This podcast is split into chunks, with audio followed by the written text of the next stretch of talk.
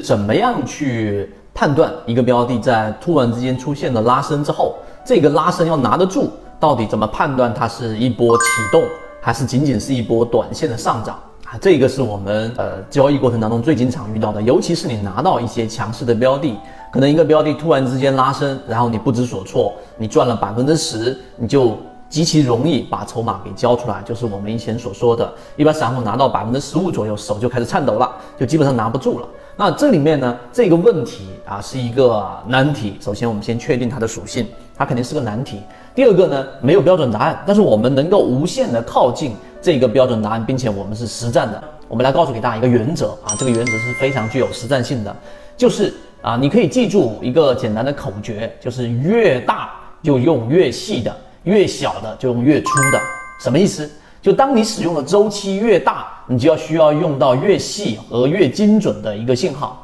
当你使用的周期越小，那么你要用的信号相对来说就需要比较粗糙。所以我就说，为越大越细，越小越粗。你记住这一个口诀之后，对于你的这一个判断，比杆等。比靠感觉，比拿的这个标的，只要不封死涨停板，我就一定把股票给卖掉，一定更科学啊，成功率也会更高。我们来给大家拆解为什么这样子去做，以及讲到这个位置如果打住了就没有意义。我们再深入去讲实战的每一个模块啊。我们首先要做的肯定是在第一类型啊，或者是在第二类型附近去做的一个底仓。最近我们圈子里面的核心传员也分享出了他的三十分钟战法，去进到我们进化岛直接下载它完整分享的图文就可以了。它的这个模型其实跟我在讲这个模型是同样方向的，所以当它出现了这一个上涨之后，你先从小级别的五分钟，五分钟如果出现一个背驰，这是第一个去减仓或者卖股票的一个点。第二个就是我们所说的稍微大一些的周期，例如说三十分钟级别出现一个顶分型，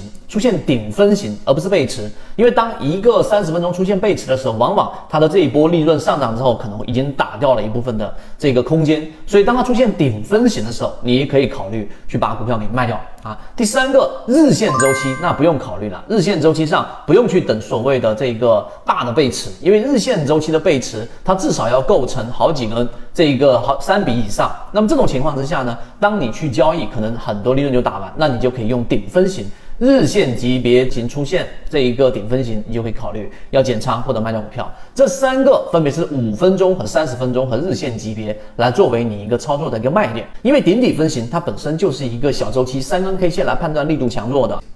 所以这个周期取决于你自己本身的操作和标的的这一个股性以及大盘的环境。所以刚才我说，只能无限的靠近我们所说的这个我们满意的这个卖点，或者说你可以想象一下，我们有一个能力圈，你的这一个卖点是正处于能力圈的这个边缘就 OK 了，因为这个边缘之外的。你的这一个获利是属于认知之外的获利，它是我们说刀锋的两面。你在认知之外获利了之后，那你在下一次你可能想说，我能不能去到更远的地方？它可能就是你下一波大亏损的一个根源。所以你的注意力应该是把能力圈给扩大，而不是去抢夺那某一次能力圈很远外的利润，因为你会成倍的还给市场。这个就是我们在讲的怎么去判断啊，这一个它到底是属于启动。还是属于我们所说的已经是短线的一波上涨，怎么把握好这个强势个股的卖点？当然，这里面我们后续还会有补充的这一个视频，会给大家强调到啊。再做一个小小补充，我们开源了一个趋势主力，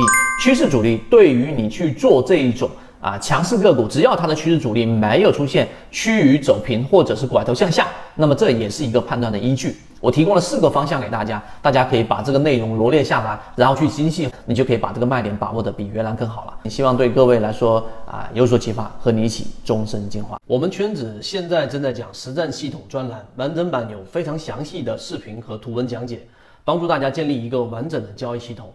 所以你想进一步完善自己的交易框架和模型的话，可以拿出手机一步关注“股掌之上”公众平台，加入实战圈子，进一步系统学习。